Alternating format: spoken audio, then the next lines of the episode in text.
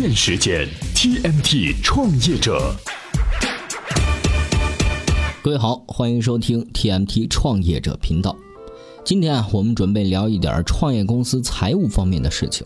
如果说你的公司上了一定规模，同时有融资、服务升级、人员引进、工资调整这几件事要做，事情一大堆，光统计表格就有一大摞。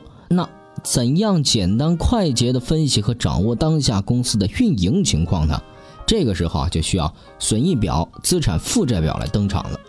这呢，也是财务会计领域相当重要的工具。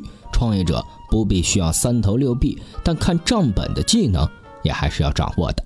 咨询之后，我们就先来介绍一下第一张表。每日必携程和去哪合并，百度终于抢到了一个头把交椅。十月二十六号，携程和去哪正式宣布合并，两家公司的市值合计达到一百五十六亿美元。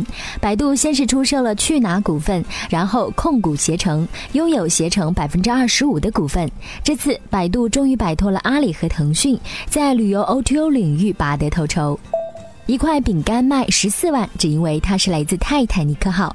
据 BBC 报道，最近在英国的一场泰坦尼克号遗物拍卖会上，一位希腊收藏家以一点五万英镑（约合人民币十四点六万）的价格拍走了一块保存完好的饼干。据拍卖行称，这是全球最贵的饼干了。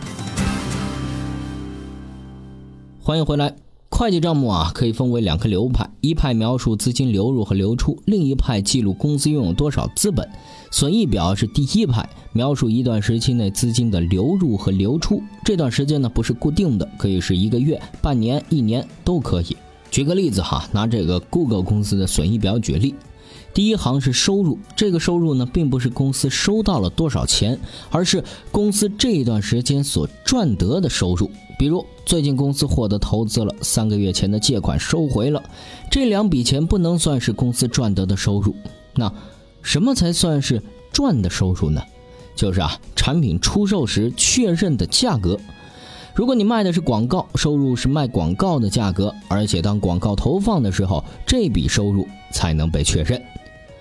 企业记账呢，大半采取的是权责发生制。比如说，你请了一位技术人员来开发 iPhone 的应用程序，谈好的价格是三万块，开发者需要三个月的时间来做这个程序，做完之后才付给他钱。如果你是个人，交易结束后只需要记一笔三万块钱的支出就可以了。而如果你是一个公司啊，这三个月每个月都得记一笔一万块钱的费用，这种方式更能准确表现公司一定时期的收入和支出的方向。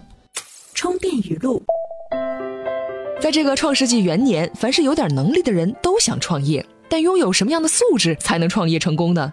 二十一世纪商业评论发行人吴伯凡似乎有我们想要的答案。美国有个著名的创业孵化器叫 YC 创业营，它里头啊归纳出五个创业神器：第一是贫穷，第二个呢是无根，第三个呢就是精力，还有一个呢就是无知。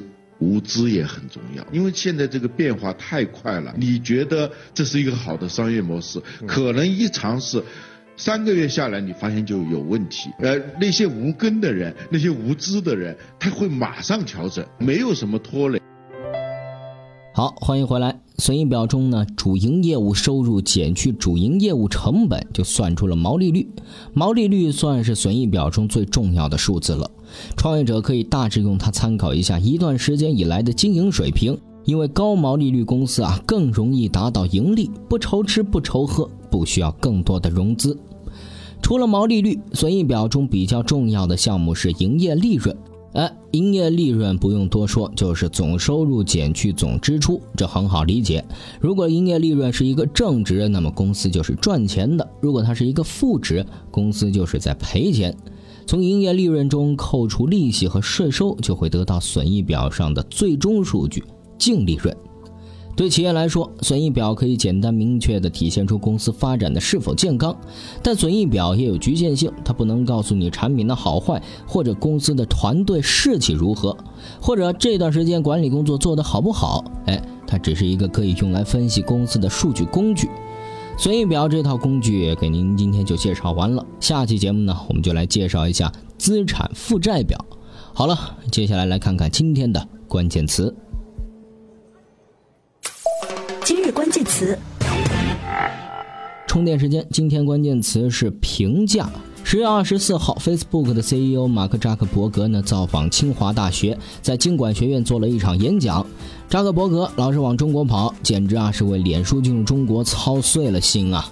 这次演讲，他分享了做社交产品的三个心得，或者啊说是三个故事，顺带呢评价了一番阿里巴巴和小米。哎，如果您对这个内容感兴趣的话，您今天只要在充电时间微信公众号里回复“评价”两个字，就可以收到这篇演讲全文了。另外，也欢迎您收听销售行为学、电商治愈系、资深管理人、文化媒体人等充电时间的系列节目。好了，感谢您的收听，我们下期再见。